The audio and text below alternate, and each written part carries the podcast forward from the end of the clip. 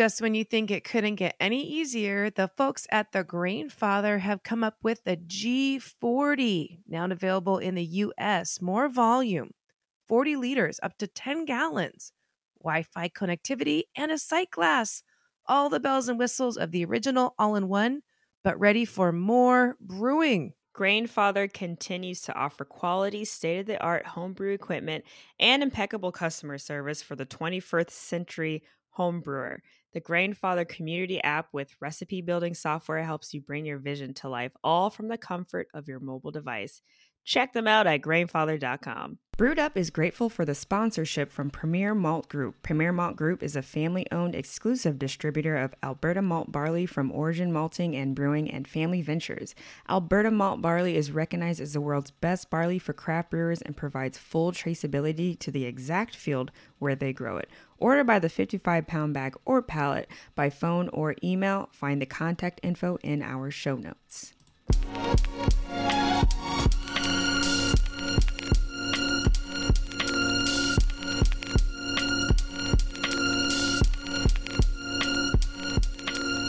Thank you for streaming this little homebrew podcast. Brewed Up chronicles the fermentation highs and lows of Tyler Sadler of the Valley and Lori Ann Gutierrez of South Central LA. We also discuss breweries, cats, tacos, other adult bevs, and, whatever, else comes, to mind.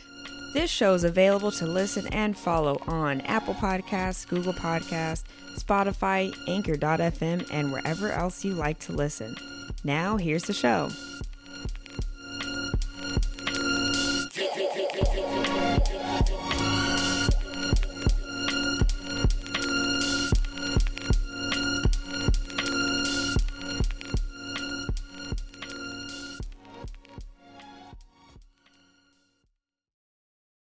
There we go. Then it's not pretender. Oh, I think we're live, guys. Oh, We're live. Declaring our love for each other live. Hey, we on- are. I'm not ashamed to say I. We've been live for 15 seconds. Oh, Oh, nice. Okay. Well, hello everyone. Hello, Wibbies. Wibs. How are you guys doing? Um, I'm Tyler, and I'm Lori, and we have a podcast called Brewed Up. It's on most platforms. And listen, it's not like it's real casual. We, I just that's what we want you to know. So if you're looking for a casual homebrew co- podcast, yeah, kind of yeah, shoot the shit about homebrew and you know stuff that we like to drink, etc. People, we talk to a lot of people, interview some cool some cool people. So yeah, that's our podcast, and we're here with Denny and Drew. I don't know if you guys want to introduce yourselves or yeah. you don't really need to, but you know. I'm Denny. and He's I'm Drew. Drew. All right. So today we're going to share our experience and knowledge in podcasting, which is not a lot, and brewing, which again, not a lot. Just hey, we got some. We got We some can do- knowledge. We got some chops. Okay. Um, as well as ask some questions between us, and we're basically getting to know each other. We don't know these guys, but it's been a long time coming. So it's pretty cool that we're here together. yeah, A- any opportunity to talk beer is a good time. agreed. Very much so. Or audio equipment. yeah, luckily I, we are all clearly podcasters. We got the super nice mics, the headphones. We know what we're doing. You know, good audio audio quality. E- Um, either we know, either we know what we're doing, or we're really good at faking it. Both are important. we look like we know what we're doing. um. So yeah, I guess it, we're we're just gonna jump into this podcasting. Um, I feel like a lot of people are kind of into it. Obviously, uh, we've been doing it personally for what a year and a half now, so still pretty new. But we we- No, we, do it by that's not seasons. Why? What do you mean? We started right before the pandemic, and Yeah. then Oh, so maybe we're doing two years. maybe a little longer. We don't know, but Look, COVID threw everybody's calendars Yeah, off. Let's face it. it, it Yeah, totally it did. Totally did. We don't even know what year it is, to yeah, be honest. it's definitely 20 1994 right now. So let's been- say We've So, been go at ahead. it for about five years, five Okay. and a half Oh. years. Uh, we've got two podcasts that we do, and we've got uh, 151 episodes of one and about 90 of the other one. No, no, about 116 of the other one. 100, oh, 116? Wow. Yeah. Dang, we So- don't even know. So for if you guys don't know, if anybody doesn't know, obviously, I, I don't know.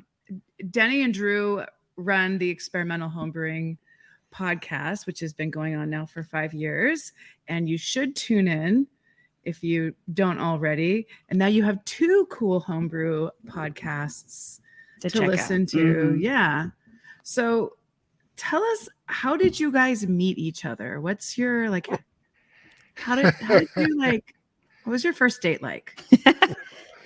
I think our Uh, first date was at HomebrewCon, wasn't it? Yeah, it was the Homebrew Con in Denver. I don't even remember when that was. Uh, It was like, maybe uh, 2008, maybe. Yeah, something about like that. Uh, I was I was in a shuttle van to the hotel, and Drew jumped in and said, "Hi, my name's Drew." He knew me. I had no idea who the hell he was, uh, and you know, we just we kind of started talking, and uh, then a few years later, uh, he had gotten an offer to write a book, and he was in the process of writing another one at the time.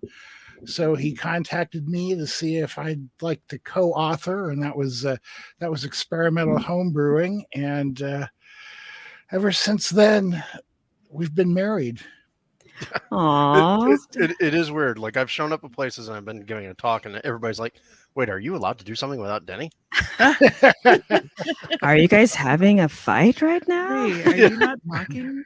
Yeah, Right but I mean, like uh, literally, it was one of those things. Now, by the way, I'm I'm a full blown nerd and introvert, and I am fairly shy in actual person.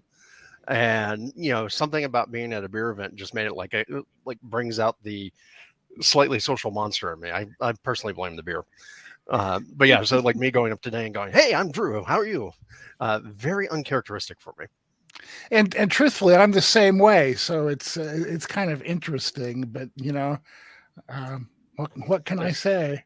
Yeah, Yeah. and apparently we both had the same sort of brain damage because he survived making one book with me, and Ooh. that sh- that would have actually driven most people away because uh, writing a book is not fun. Don't Sounds do it. Don't do it.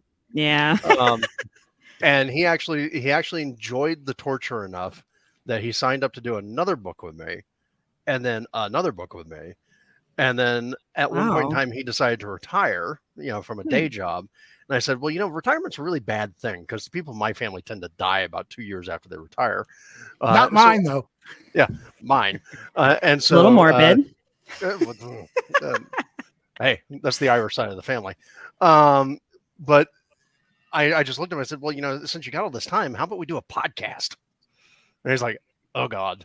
And then it happened. Well, uh, well, yeah. ac- Actually, actually, what really happened uh, was we were in Brazil uh, for a conference uh, not too long after our first book came out. Pause. Pause.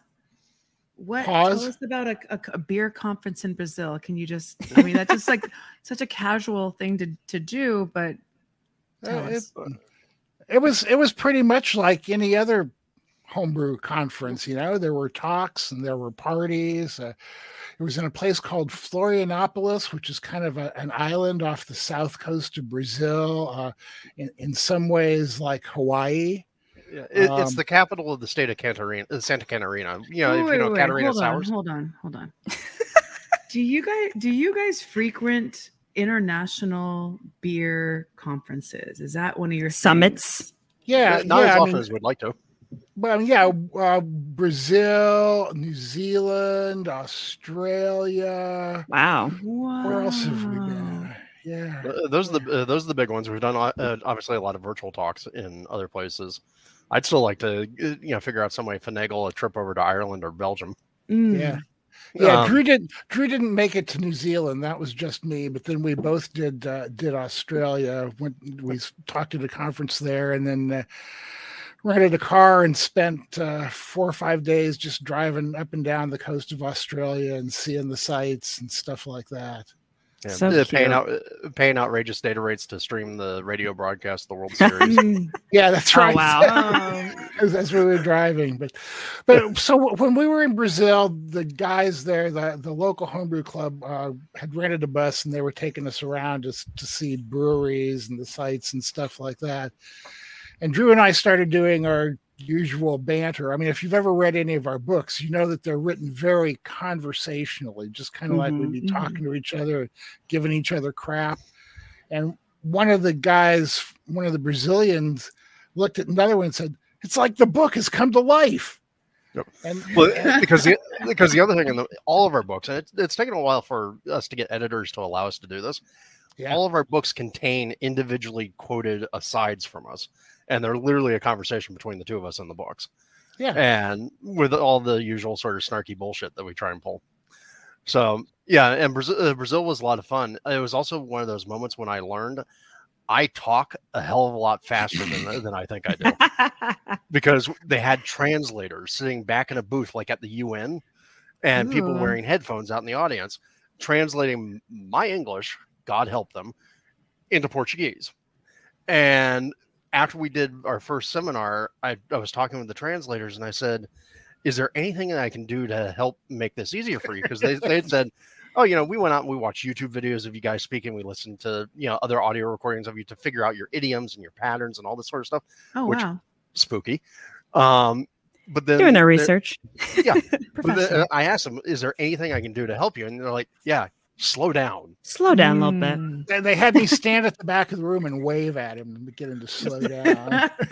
You know what's so funny is uh, when you asked uh when you guys when you asked uh Drew to do the pod or sorry, vice versa, Denny to do the podcast and you said, Oh God, we had the exact same thing happen when Lori asked me to do a podcast. I was like, "Uh, oh God. And then it happened. So similar, I mean- similar origin story. I have I've been an audio engineer most of my life. I ran a recording studio for 30 years and Hmm. stuff. So I had an idea. that's that's from the rock and roll life that I led at the same time. Mm. Um, the um, you know, it it was like when when we decided to do the podcast, I had been retired long enough that I had forgotten just how boring and time consuming editing is. Mm. Uh, you know, when when we started, it was about 10 hours of editing for every hour of on air stuff. wow. Um, and I'm I'm I'm down to about three now because I'm back in practice. But uh, you know, the the experimental brewing pro- podcast is probably twice, three times as long as Brew Files. And when Brew Files was the second one, and uh, when Drew said he wanted to do a second podcast, I went, "Okay, dude, if we do it, it's all you." Uh, so, and it it takes him about as long to edit that shorter podcast as it does me for the longer one but he hasn't had 50 years of experience like I have. I think it's really cool that I just kind of threw him into it and said, okay, here's the software, you figure it out. Mhm. Wow. Yeah, But I I'm, mean- I'm I'm the editor on our team. She doesn't It's let fun, me. isn't it? I went to school for TV production, so that helped a little bit. I don't use Oh, the cool. degree anymore, but I, I guess I use it for podcasting. Yeah, She, right. she won't edit. She won't let me say anything bad. We can't. I, it's got to be a one hit, one you hit. know. You Keep know, it simple. I'm just trying to Oh. listen through it, and Oh, I mean, man. listen, yeah, I know. It, I- what you hear is what happens. I, I would guess that in the our experimental brewing podcast, I probably make a couple thousand edits, and most of them are less than a second long, Wow. so that I can get a conversational flow to things. hmm Oh. Yeah, Well, yeah largely talk- he has to take out my long pauses. Yeah. Oh. I was gonna say, let's talk about that. So, you know, right now your your podcast has several segments, right? Maybe like five or six. Did it start like that, or did it eventually over time get there? No, it, it, got there it- pre- it got there pretty quickly. yeah, Drew decided right off the bat that he wanted to have it be like we are in a house moving from room to room doing different things. So, you know, we have we have the pub, we have the brewery, the lab, the lounge, you know, and so Ooh, I we love the vision. Yes. The home, Well, essentially. yeah. Yeah. Well, it, it comes from the fact like I'm uh, again I'm a nerd, um, and I'm fascinated by concepts like uh, the Roman room, and uh, Roman room's a memory technique. And the Hmm. idea is that in order to remember things, you you visually place them in individual rooms in a house. Um, and then when you go to recall, you you know, okay, that's got to be in the dining room. So I'll go into virtually into the dining room and look around and, and try and figure out where I'm at. Um, and so that's exactly where that concept came from. Th- th- This is why Denny thinks I'm insane. Wow, that's that's one of many. Yeah, I mean, we kind of started like, I don't even know, kind of loosely. We're like, let's get together and talk about beer. Oh, okay. You know, and kind of, you know, have a rough outline. Actually, we didn't start with outlines. That was a big mistake. Wow, outline. What a concept. I Yeah. know. so we kind of just talk, talk, talk, talk, talk. There was no structure. And then I was like, I can't edit this. This is No. driving me crazy. We need Mhm. to have some sort of structure, right? So then we started the outline and it, it got a little bit better after that. But we still don't really have se- I mean, we have one segment, it's the home brewery update that we have in the beginning. Just talk about, you know, kind of like what, what you guys have with the it going in the brewery, talking about your brewing and stuff. But the rest of the time, it's like, let's just do an interview or talk about a certain subject. Um, but Drew Drew puts together a script for each episode, but it's not like a Wow, word for okay. word script. It's it's more like a, a a list of what topics we want to discuss in each section. you Yeah. know? Well, Mhm. links Mhm. links off to very like if they're news articles and whatnot, links off to those news articles so that we can have them up on the screen. And Um, Mhm. but yeah, it, uh, it's kind of funny. I think the the main show, which again runs usually somewhere around ninety minutes, uh, that probably has about a hundred line outline in it. Um, Mhm. and then but then anytime we're doing an interview we'll have you know just some some simple questions that we generally ask people or you know if i'm really trying to keep it focused then yeah uh, i'll put together a full outline otherwise kind of do what you do and it's just like okay let's let's get into a conversation i usually also like to uh, mess with people and make denny's job editing harder in the Mm. fact that i'll start Mhm. recording when we sit down and just mhm. start having a regular conversation with somebody and then cut into the fact that oh hey by the way we're on the air I like that. That's fun. Little candid yeah, chat. I love you a know? candid chat. Yeah, and I have to figure out how the hell to make it work. Well, we have a, a Patreon page, and we were pretty. We haven't done it in a while because we've had some pretty serious professional guests on, but yeah. sometimes we have guests and we stop the podcast, but we continue recording, and then we get a little a little extra drunk and we call it we call it the after little- hours. we call it after. Hours. It does get a little gossipy. We, we, we oh hey, this is on our after. So that's fun. It's Generally, just talk shit about everyone. and privileged content. yes. We we almost never drink before or during recording. A- a lot I of that be- that. Mhm. because we we record like at noon on Friday usually. Um, Mm. so but then every year when we go to the to homebrewcon and record our live podcast there the dr- no drinking goes out the window and yeah. god knows what'll happen well and you can usually tell when you listen to those live episodes uh they're a hell of a lot more squirrely Yeah. but Mm. uh but then like i also do things where um so because i can s- uh, because i do think it's important to actually kind of be in places of course that's kind of been hard the past couple of years uh, i have a whole mobile field kit uh, that i can drag around the world and, and i have dragged it around the world to do Mhm. uh, interviews in various places and so like next week is the southern california homebrewers festival in temecula we'll be and- there. i will be i'll be there as well so we'll be able to share a beer Okay. Well, drag that kid on over. well, that's what that's exactly what I'm going to do. I have actually tortured Denny in the past with giving him raw audio from uh, the homebrew festival and had him try and Oh, find something workable in it.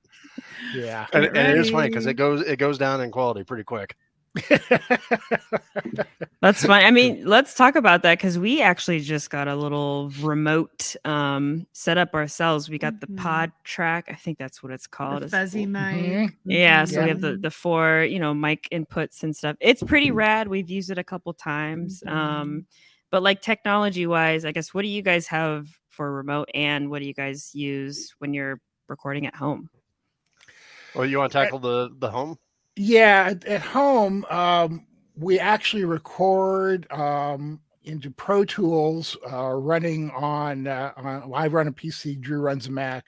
Pro Tools, uh, if you guys don't know, is like the pro software. It, it, it's what every movie in the entire world does Mhm. their audio with, right?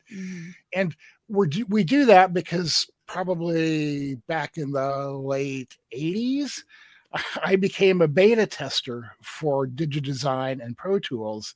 And so I just know it inside and out, and it's really easy and natural for me to use it. So even though it's kind of overkill, it's it's good. So the the signal chain is we use uh, Neumann TLM 102 mics uh, into an ART tube uh, preamp EQ compressor. That gets fed into a Focusrite Scarlett audio interface that then goes into our computers. Uh, I'm. We also have. I don't know, I don't think I. And can you guys set- both have that at at both houses? painful. Yeah. Yeah, we, we made sure to match have a match set up. Now, by the way, Incredible. so that mic that that mic that Denny is talking to is the is the von Neumann. Uh, those are not Just Neumann, mics. no von. No, yeah, that's right. Uh, just Neumann. Uh, those are the Neumann uh, Neumann mics. Those are not cheap mics. Oh, Uh, but they're they're cheap. not- They're cheap for Neumanns. They're only eight hundred bucks. You know. Right. Ooh. But- I was gonna ask. But here's the thing: is I, I will tell you the first four ish years of the podcast, uh, we did on a pair of mics that were ninety nine dollars. Mhm. So, um, get a good mic that sounds good for you, and then Yeah. everything else is about cleaning it up. I mean, th- there's there is one school of thought that says, okay, I'm doing a podcast. It's going to end up as an MP3 file where the audio quality is going to be compromised. So why do I need good equipment to do that? The mm-hmm. other school of thought says is if the final product is going to be audio compromised, then you need as high quality as you can get at the front end to maintain as much of that as possible all the way through. And Right. that's that has always been my philosophy. So uh, when we could afford it, we went for the good mics and, and everything else. and they um, do sound so good. Yeah, Drew Drew uses uh like his little field setup is like a, a Zoom uh, a four track Zoom recorder that No, he no. Uses. No, no, it's the Zoom H6 now. So Oh, I have a I have a six track recorder, even though I'm usually only recording on two. Although Right. I'll, I'll also record ambient uh, as well, just uh, to help us do noise cancellation or to mix in a little sound of the area. So professional. Goodness. that's for but but for like recording the live shows and stuff like that, like we do at HBC. Uh, when we go to uh, Hop and Brew School in Yakima, we usually record a live show there. We use a QSC TouchMix Eight, which is a 14 channel uh, digital mixer with a uh, recorder built into it. Yeah. So Did after tell you all we're nerds? Lori's looking at me like, are we doing? uh, What, what, what are we doing? I think this mic was twenty five dollars on Amazon. hey, you know, What are we doing? whatever. But yeah, so the TouchMix 8 records onto a, a USB stick. And then uh, after we've got a live show recorded on there, I just plug that into my PC, import all the files into Pro Tools, and edit from there. Yeah, and, and then like with that portable kit, like I said, I use a Zoom H6, which is a really nice, actually budget-friendly uh, recorder. And and if you don't need the six tracks, then you can get away pretty well with the the Zoom H4, uh, which is even less expensive. And yeah, then the we just use pretty good. yeah, they Yeah. are. And then Denny's got the headset mics that we use right there. Yeah, yeah. cool. So then we we use these uh, these Audio Technica BH240 headsets and mics, kind of like sportscasters do, uh, and we use those for our live recording because we have discussed. We tried to use our really hot shit uh, condenser mics to do live recording, and they just have too much gain and they're too open, and we would just end up with way too much feedback. So we went with the uh, with the headsets. So we got a bunch of those for us and our guests. Yeah, can can you tell that we are both nerds and gearheads? This is all super impressive, by the way. Very Well- You know, we'll get there. I think it's Oh, yeah. you know, it's a good comparison. You know, our, I think our our podcast still sounds pretty good. Um we're we still use like at least on my end, I do use an inter an interface, the M Mhm. audio. Um pretty Mhm. standard. That's what little I s- used little before. small guy. Yeah, and then like Lori said, I mean these mics, uh, the the pop filter, I would say is for anyone trying to start a podcast, it's definitely super helpful. Oh yeah, you want that? Yeah, it changed our audio so Mhm. much. Um, and this was also, you know, pretty inexpensive. Um, but yeah, I, I we we also live kind of not far from each other. We both live in LA, but like Drew will understand. She lives in South LA. I live in San Fernando Valley. It's like 40. Yeah, that can be brutal. So Yep. it could be either really close or really far. So we usually will record um, remotely, actually, on this thing called Zencastr. I don't know. Have you guys used that before? No, Not that uh, one. we, we- I've played with Zencastr before. We when we're doing remotes, particularly with guests, Yeah. uh, we tend to use uh, clean uh, clean feed. okay. If if we're just recording, and that's cleanfeed.net. If we're just recording the two of us, uh, then we just go literally into like Google Hangouts, call each other Oh. with Google, and then we're both striping locally. And then Yeah. we pull the tracks back into Pro Tools and go, okay, there we Yeah, go. yeah. Uh, we- Just like yeah, that. when, when it's just the two of us, yeah, we each record locally. Drew uploads his file into uh, Dropbox, and I grab it from there, put it into Pro Tools, and line them up to Hmm. sync everything, and and go from there. Uh, but you know, yeah, we're I mean we're 800 miles apart, so yeah. You guys are much Yeah. farther than we are. And the I- I Google was gonna Hangouts say- has a video, right? It, it does, but uh, for our podcast, we don't do the video uh, normally. So this is Rocky. Everybody say hi to Rocky. Hi, Rocky. Oh my god. She's our foundling. We're very cat friendly. cute. Oh, Can the Yeah. cat play the ukulele or just you? I don't think Wait, either one of us can. I was going to say you're presupposing that Denny can play the ukulele. I, I need to some take a quick break here. I'll be right back. okay. Oh, yeah, God. no problem. Well, oh God, what have you guys? you- what No, I'm done? curious. Um, tell us a little bit about like your just your homebrewing background.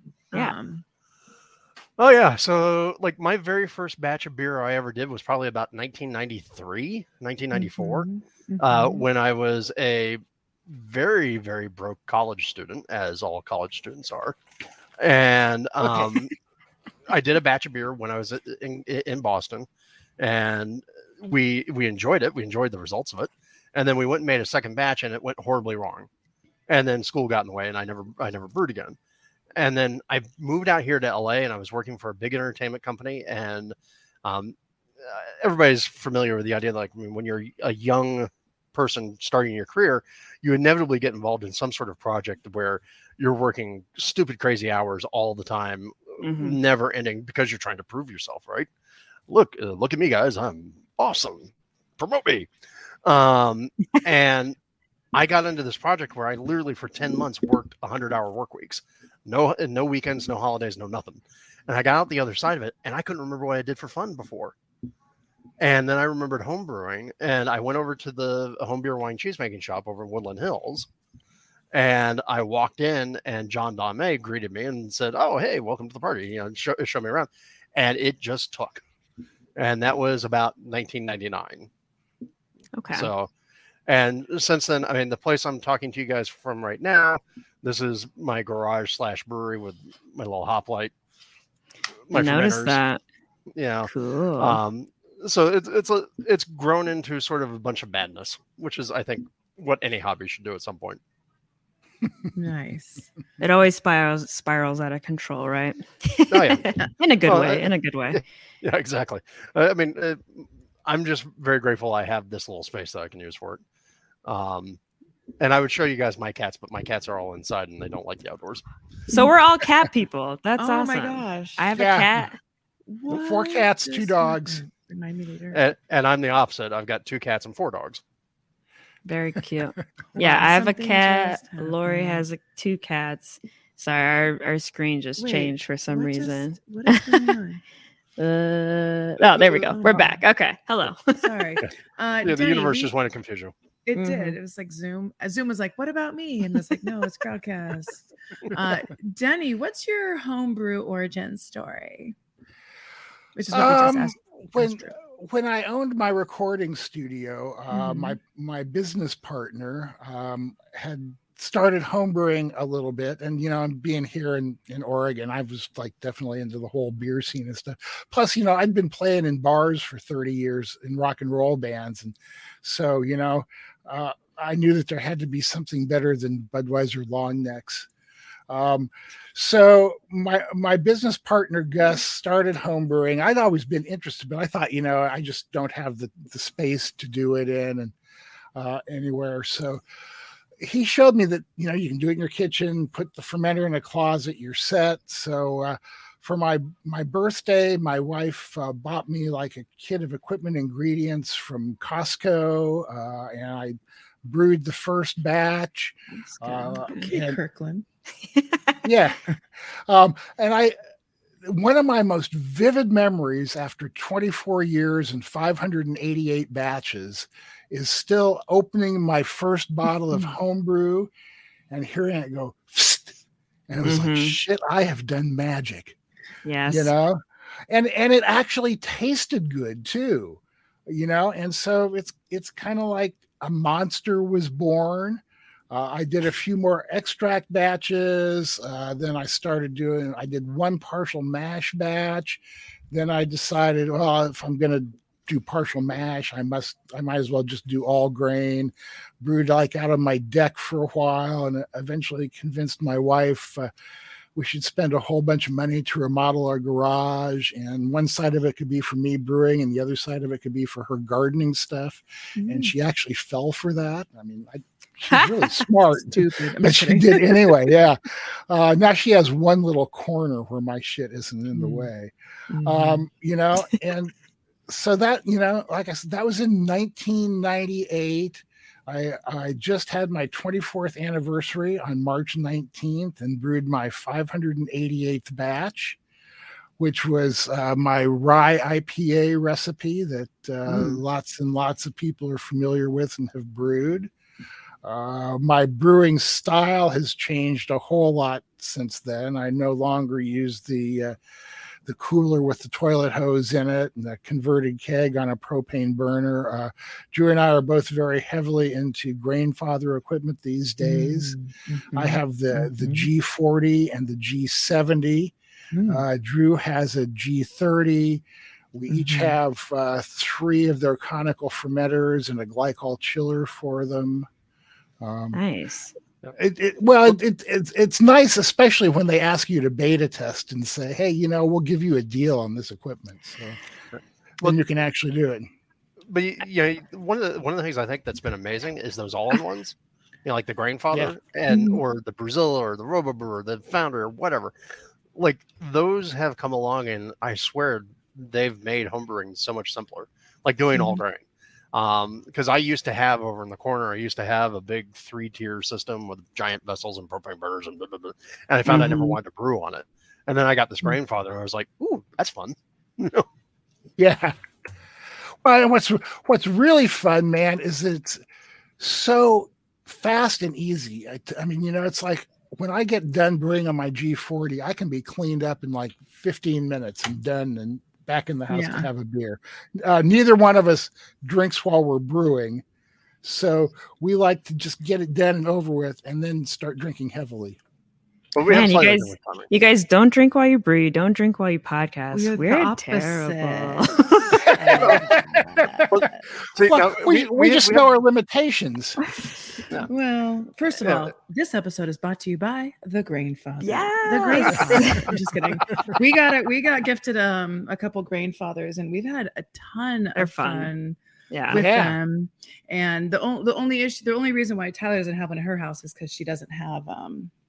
What 240? Uh, yeah, yeah, voltage 220 or whatever 220. Well, but I think they have a 110 now, so we might have to go and ask our guy. Well, one yeah, the- one ten was yeah, one ten was the way they started, and I have Mhm. I started on a one ten Grainfather moved up to a uh, two forty Grainfather which was a lot better, and then since I had the two forty already installed, then it just made the the G forty and G seventy a natural, Mhm. um, much better design than the G thirty. A lot works a whole lot better. And it's it's just it's a breeze to clean. I can do a six gallon batch, and I am done, cleaned up, and have everything put away three and a half hours after I walk into the garage to start brewing. And it's like nice. I'm not I'm not in a hurry, but I don't like wasting time either. You Mhm. know, because Uh, you could and you're the- waiting to drink that I, that's what i understand you're that's it, you- and yeah, and the reason I don't drink when I brew is because I am just like dead ass lazy. And if, if I drink when I brew, then by the time I get to the cleanup and stuff, it's like, oh, screw this. Yeah. I don't want to deal with it. But I'm also OCD enough that I can't walk out of the garage until everything is cleaned up and put away. Mm. Same. So, Mhm. you yeah. know, Yeah, see, you know and the oh I sorry try my I- best. I, I try my best to just kind of keep things split up. Like I'll come back, uh, like later on, I'll try and brew, and then come back later because then I'll uh, go hang out with my wife for a little bit, and then come back and go. Okay, now I'm going to clean up for a little bit, and then yeah, keep everything. But yeah, I'm like Denny. If if I get if I get too deep in my cups, I either make mistakes or I just get tired. yes yeah. Yeah. Yeah. And I get tired really easily because I'm old. Oh, poor boy. I felt like I had the hang of the G30, and then um, I was like you, Denny. I got one of those G40s before anyone Ah. else got one, Aren't they and I killer? it was pretty killer. The sight glass alone, I thought was like, oh yeah. Yeah. Yeah. That's nice. But it doesn't. There's a couple things I I liked the way the counterflow chiller sits on top of the G30. It wasn't an option on the G40. Has See, and I never, I never put it on top anyway. Oh, because I was always having to like take you know get down in there and scrape off the filter on the G30 that would get all clogged up and everything. Hmm. So I would always just set my uh, chiller on an overturned bucket right next to the the G30, you know, Yeah. instead of on top. That's what you do now. Yeah. That's what the I do G40. now. Yeah. And also the G30 has um the distilling. Oh, look we go. Emerge. The a distilling feature. Yeah. Which for me doesn't make any difference. Uh, Yeah. You know, I'm I'm not much of a hard liquor drinker other than uh, Mhm. gin and tonics in the summertime. Hmm. So, uh, you know, that that's another thing Drew and I agree on is gin and tonic. Okay, what's your favorite gin? Uh oh. Here we go. Oh, um, you know, for the longest time, my favorite blend was I would blend Plymouth because it's so dry and woody, uh, but I would blend it with Hendrick's because Hendrick's is relatively sweet in the back end, and do that about half and half. And I found like you got a good you got a good blend. If I'm just doing a single gin, uh, these days a lot of times I'll reach for um, like St. George's, uh, like uh, either the terroir or or their straight gin. Terroir. Terroir. Ah, I'm I'm not nearly that sophisticated, man. Yeah. Bombay Sapphire, and I'm good. I can't drink gin anymore because I drank too much of it one night and uh, had the worst hangover in my life the next day. So I love it. yeah, That, that happened to me with mead. Uh, you know, oh, just after I'd just after I'd started uh, home brewing, right? Uh, the 1999 2000 year, you know, New Year's came up, and we decided we were going to have a big party. We live way out in the country, right? So we invited all these people. Everybody brought sleeping bags and stuff, so they didn't have to drive home afterwards. And I had just, uh, along with a couple friends, made my first batch of barley wine and my business partner had just made his first batch of be- mead. So we spent all night Nice long drinking barley wine and mead, and that Oh my that God. is that has got to be the worst hangover I've ever had. And ever, ever since, uh, plus I had one more uh, bad experience with mead at the homebrew conference in 2006, and ever since then I just cannot drink mead anymore. mead. It's not for everyone. I just actually had some mead from Lori. She brought it over here. It's pretty good. Blueberry mead. It's Uh, all right. yeah. Well, and I'll, I'll tell you, I'm I'm constantly impressed. To like my my homebrew club, the Falcons, will have a a yearly mead tasting, and everybody in the club brings. That's when they bring their meads, and you know, for something that we don't talk a lot about, holy crap! There, uh, some of the people in the club are whizzes at making mead. Oh, Um, okay. Uh, Oh, I'm it's a lot of sorry. I've I have found that people that are whizzes of making mead actually do like to talk about it. Oh yeah, well, they, yeah, but they, they tend not to talk about it during the homebrew club meeting because Oh, yeah, somehow they got like this idea like power. yeah, it's like somehow oh no, that's just about beer. It's like no, bring the mead, damn it, come on, let's get let's get it Actually. I was just thinking the other day that it's weird that like mead and beer gets grouped together all the time because they're such very, very different. Two different Yeah. time frames, And, right? you know, Ingredients. Yeah, you would think that like mead, cider, and wine should all be together because they're all Mhm. effectively wines. But yeah, for whatever if for whatever reason, uh, mead and uh, mead and cider got assigned to the brewers. yeah. Oh well. Oh well. Oh well.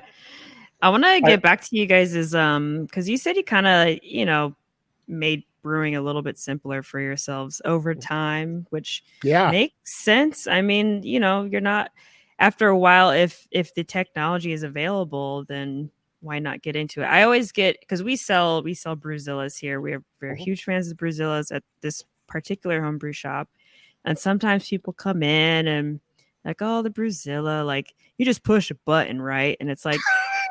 No, Yeah. you know, I mean, there's, you know, there's a couple buttons you push, but but you still need to you still need to know like the brewing process in order to like get it through so you know I- i used to still you know do the cooler and stuff like that i've since i just do brew in a bag um with a with a rims tube makes it super it's basically a Grainfather with propane type of setup Yeah. Yeah.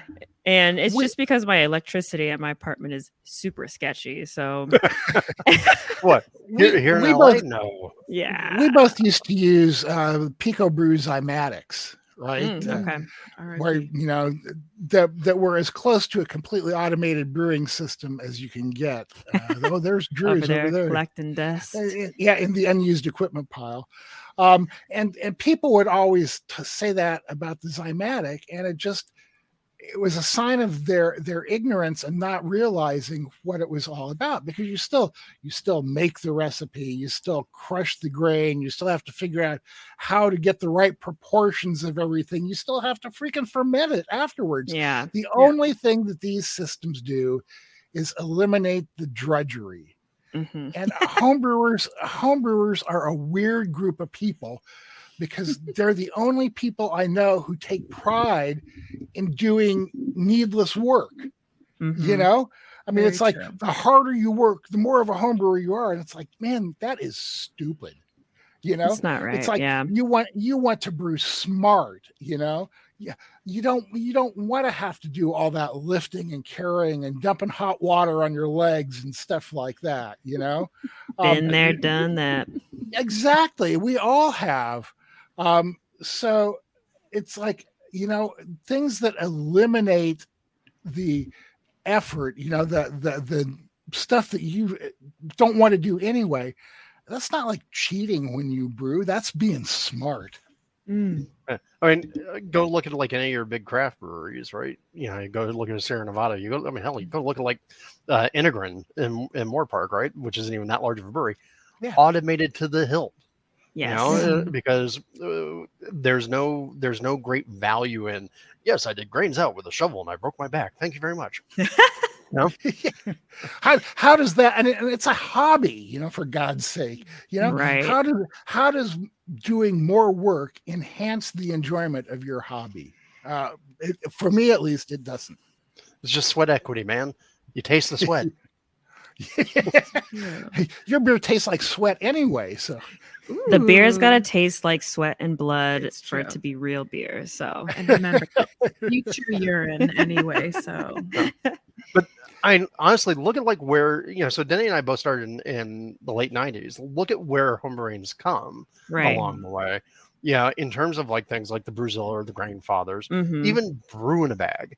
I mean, Right, if if brew in a bag had been around when I was starting, odds were pretty good that that's how I would have started brewing, right? Yeah, Because me it too. just makes sense. And I lived in a freaking apartment. Like I was a weirdo. I had I had a bunch of pots hanging out on a, in my dining room. Uh, I could have just done it with one pot in a bag and been fine. Um, so genius. And I think I got this honestly from an episode you guys did. It might have been one of your own, or you inter- you were interviewing interviewed by someone. But you were saying like earlier in the in the days of home brewing, the only reference homebrewers had was commercial brewing. So it made sense to have hot liquor, hot liquor tank, mash tun, boil kettle, that whole setup. But you know, in this day and age, yeah, it's if it's simpler, let's just all make brewing at you know better and happier for ourselves. You know, yeah well, well, why not Well, yeah, to me, to me, one of the problems is, I mean, look, uh, I'm super busy. I've got a ton of things that need to get done. You know, it's like I got to work on something on my house. I got to do something for work. I got to do something for not work, my side hustle. I got to brew. You know, I want to brew. The more, the more I can make brewing easy Mhm. and simple for me, the more likely I am to do it. Remember when I talked about the fact that I had that big system over there in the corner of the, the, the garage? I never wanted to brew, and I and I almost really stopped being a brewer for a while because it was just so much freaking hassle to wheel the thing out and get it all set up and get everything fired up, and like it took me like an hour just to get to brewing. So Right. the the fact that now we've gone through our processes and changed them up and made it so that we s- still produce high quality beer, but it takes us much less time and it takes us much less effort, means that I can squeeze in a brew around like going doing the grocery shopping and making dinner. Right. You know? All right. So- So, considering your experience and you're both both you have very similar uh, ethos philosophies when it comes to homebrewing. And since homebrewing is about always learning, would love to hear and I'm I'll I'll start with you Denny and then I'll ask you Drew. What's like your newest freshest ha- homebrew hack? Ooh. Ooh. I know. Ooh. it doesn't matter how even if even if it's just like one little thing you're doing different and it, just tell us give it to us Drew's like, let me look around real quick. I mean, why not? uh, mine, I guess mine centers more on philosophy, right? okay go ahead Uh, I've spent I've spent 24 years learning the science behind brewing and how everything works and what does what and how things interact. And my latest hack is taking the principles and throwing the details out the window. Because once you understand, I mean, I tell people that I learned the science and came out the other side.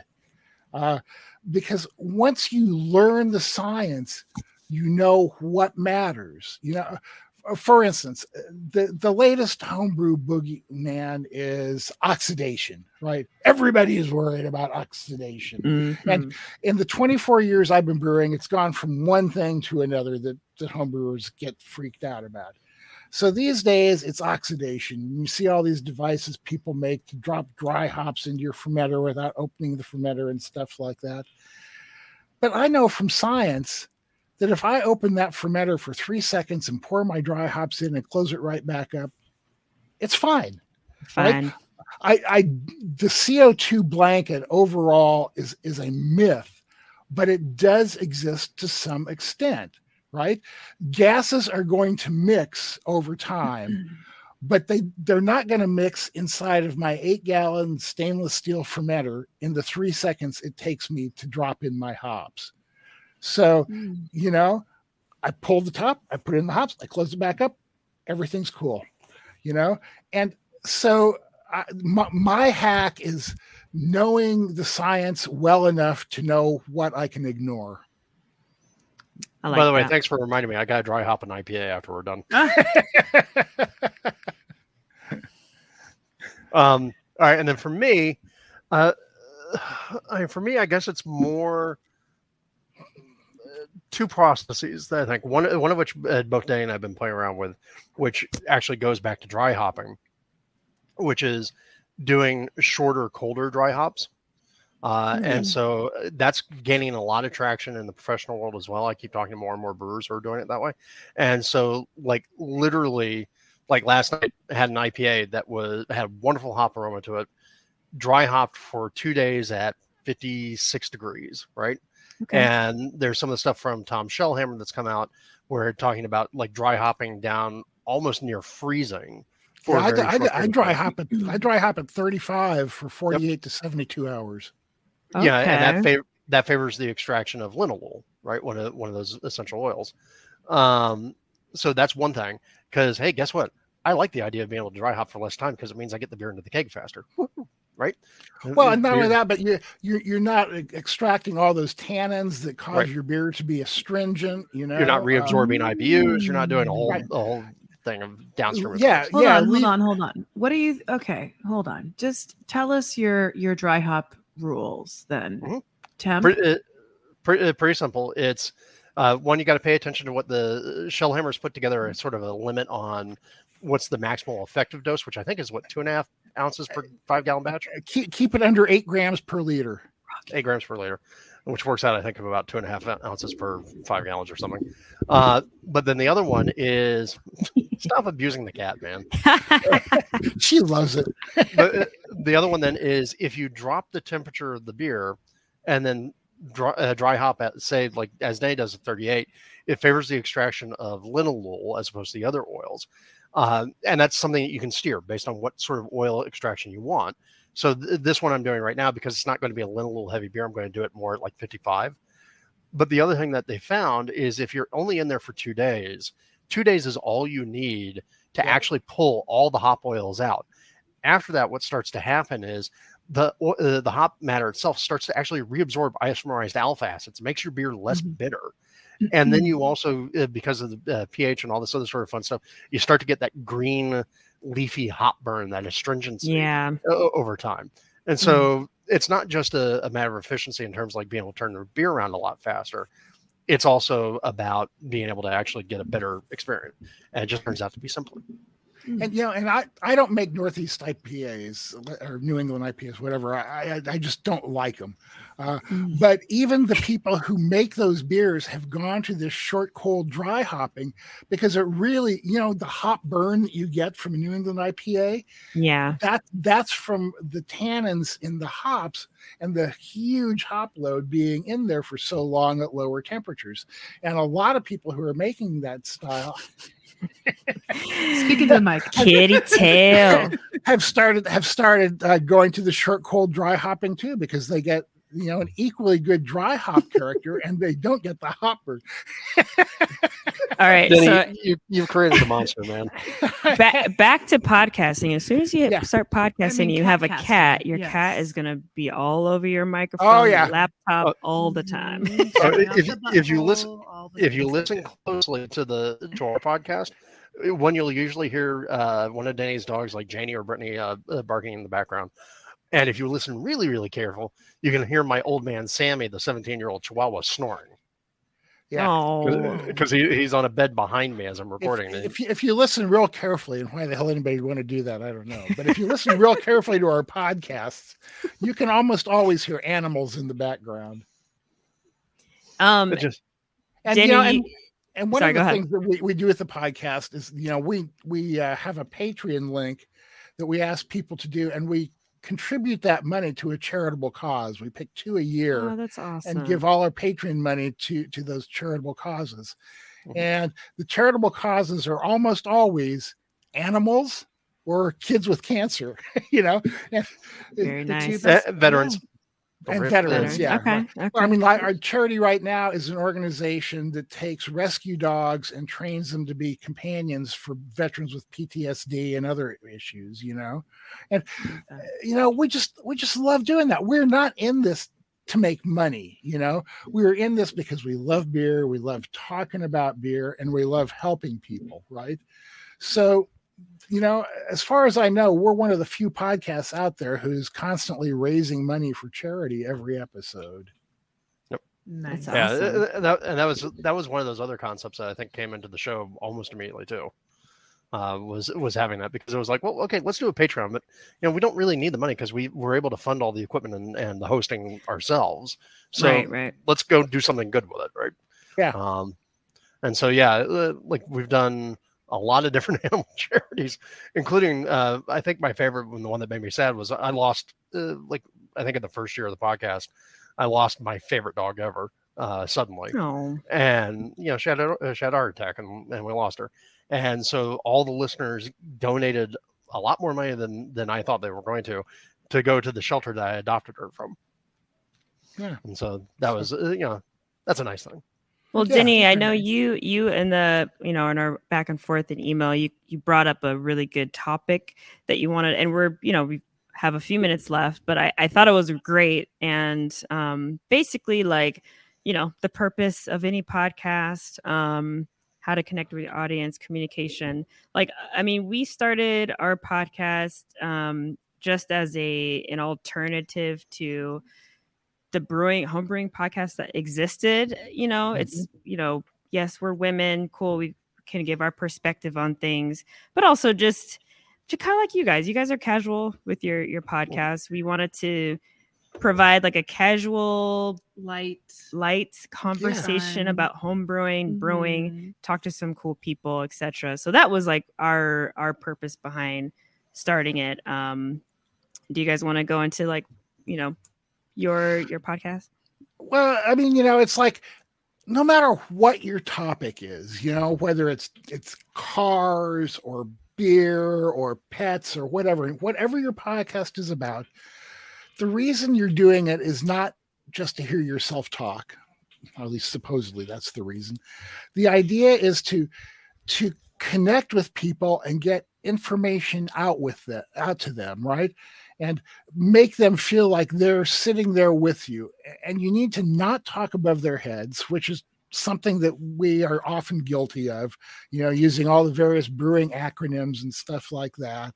Um, you know, and referring to processes that we may know about that other people don't. So you have to be conscious of if you do that, then you have to stop right there and explain what you're talking about, right? Mhm, Because mhm. You know, especially in homebrewing, there's going to be a good portion of the audience who catches all that stuff, but there are going to be people who've been brewing like for a week and aren't going to have any idea what you're talking about. So always, always visualize like the people that you're talking to and, you know, visualize the look of confusion on their face as you're saying something that they might not understand. Uh, the other thing is something He's much that- better at that than I am. Yeah, I, well, that, that- yeah, the- Drew Drew is really great at throwing out acronyms and zipping along and. I mean, like, you guys okay. have been in the game for a while. It's hard It- not to it's sometimes, yeah. especially when you're in similar You're right. It, it, it's very hard, but you have to like get into a different headspace, right? And maybe Mhm. because Yeah. I mean, you know, I spent 30 years in my studio recording voiceovers for films and TV and stuff like that. So, I- you know, I, I that kind of becomes the purpose of what you're doing. And the other thing is something that I always say to Drew, which is go ahead. You know what it is. Slow down. You're trying to communicate. Yeah. Hey, Drew- that's good Drew- advice. Drew has often likened himself to a squirrel on meth. Uh, No, no, no, no. A chipmunk on double espresso. well, okay, uh, or a squirrel in meth. Either either same way. thing. Same Yeah, thing. right. Yes. You know, Tomato, so- and you know and i i'm i can get going into a run and do that too so you have to like be conscious i mean the just not talking but you have to be Mhm. conscious of how people are accepting and hearing and reacting to what you're saying and there are times when i consciously slow myself down uh, where i've said something and i do think okay now wait a minute i'm going to do a retake because there's a better way to say that that will explain what I'm getting at better, you know?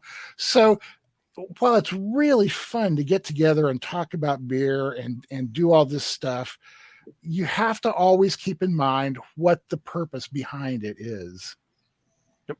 Well, yeah. and and also to that uh, sort of notion about the audience one of the big uh particularly early on when we started uh, keep in mind how the podcasting landscape is and you know how much of the podcast uh, market out there is a bunch of white dudes talking right? Um one of the things i took great pride in that when we were early on in the in the process was we got a lot of messages from uh, various women who were listening to the podcast.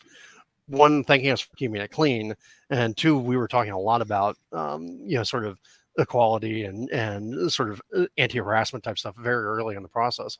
And uh, so we got a lot of we got a lot of good feedback from listeners out there that there was a whole market out there of women who wanted to listen to a podcast learn about beer and not feel like they're part of a sexist joke or being talked down to.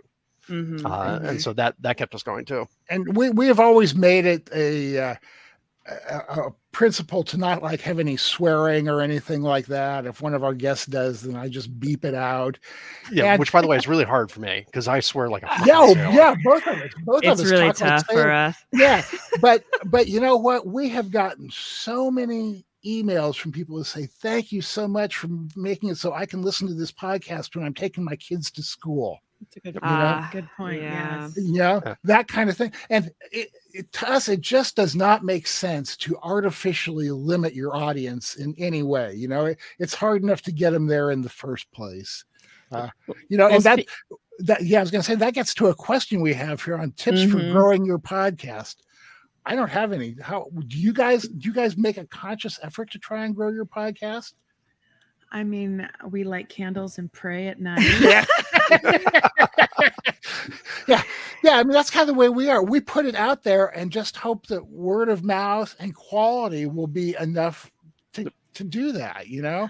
I Uh, mean, I think the- the the- idea that your podcast has to be listened to by everyone. I I just like chatting with my friend, and there are things that we recognize about our podcast that make it not as popular or listened to as other podcasts. For example, we only release every other week, and um, we do cuss and we do drink. Um, and we do take breaks. So, I mean, that right there, I think. yeah. you know, but uh, by the way, one of the things that you mentioned there, uh, the release Mhm. schedule, that's actually pretty big, uh, and it's Mhm. actually something that we've had to get back onto. When we first started the podcast, we were uh, we were a freaking machine. Like the first year it was just the one show, and it was every other week, pink, pink, pink, pink, pink. Uh, and then we introduced the brew files, and didn't even force me to start editing. Also forced me to hate the sound of my own voice Mm. over recording Mm-mm. um, which I don't think anybody likes the sound of their voice over recording. And we we were then doing every week. When COVID hit, it all kind of went squirrel butt. And then now we're getting back into trying to do every week, every week, every week, Mhm. just because one of the biggest ways that you build audience is to put it out there on socials that hey, you know, there's a new episode, and to be consistent about it, right? And so it's Yeah. it's just how how it works, and also getting over the fact that you hate the sound of your own voice.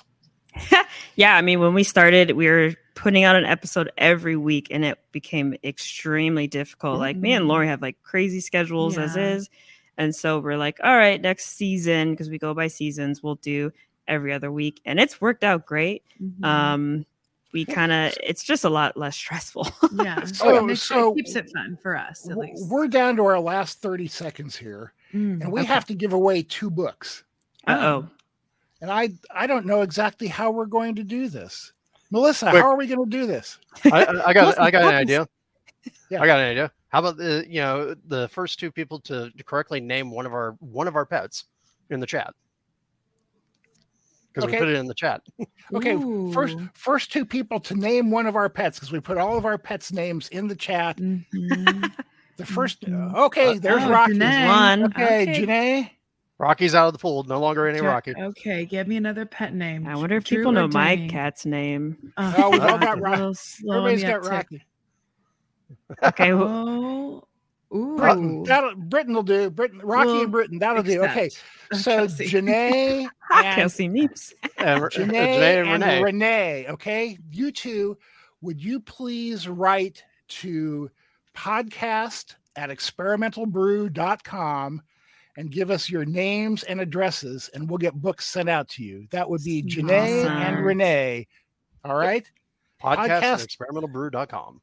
right. And our, our guy Brian, if you could put our um, Instagram links in there, that would be great too. Thanks. You guys, in case we get shut off and I don't have a chance to say it, thank you so much for asking us to do this. This was so much fun. It was really fun. I we had a great time. yeah, it was I had very a great time. fun, Thanks to Michelle chill. for suggesting it. Yeah.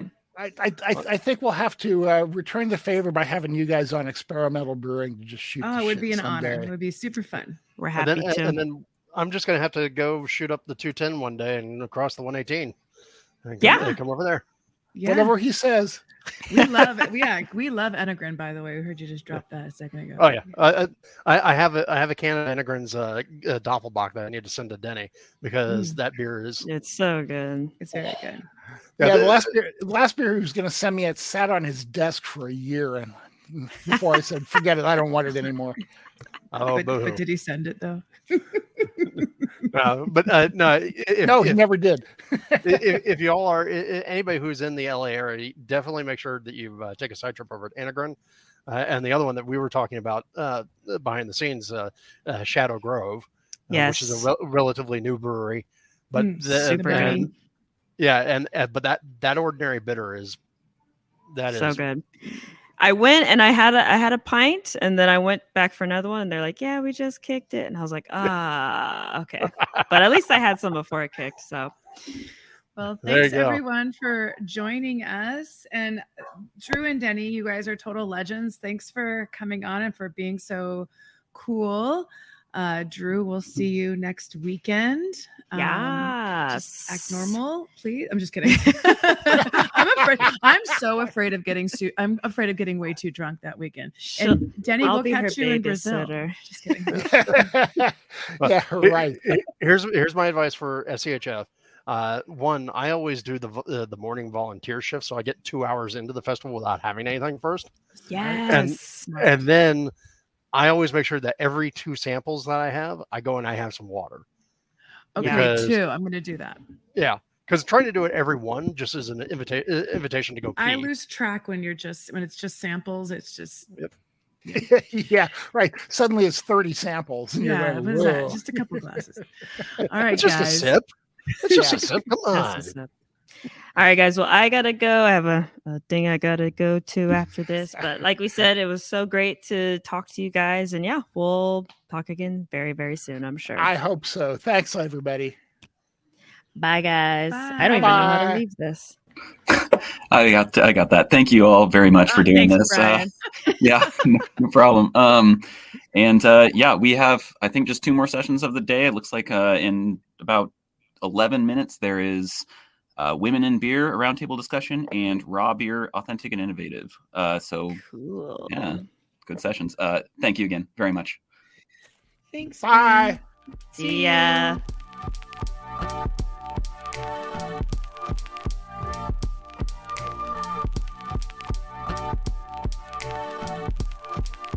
Thanks for listening, and we hope you enjoyed the show. Make sure to follow us on Instagram at Up Podcast and subscribe on your favorite podcast platform so you never miss an episode. Want more Brewed Up? Check out our Patreon page.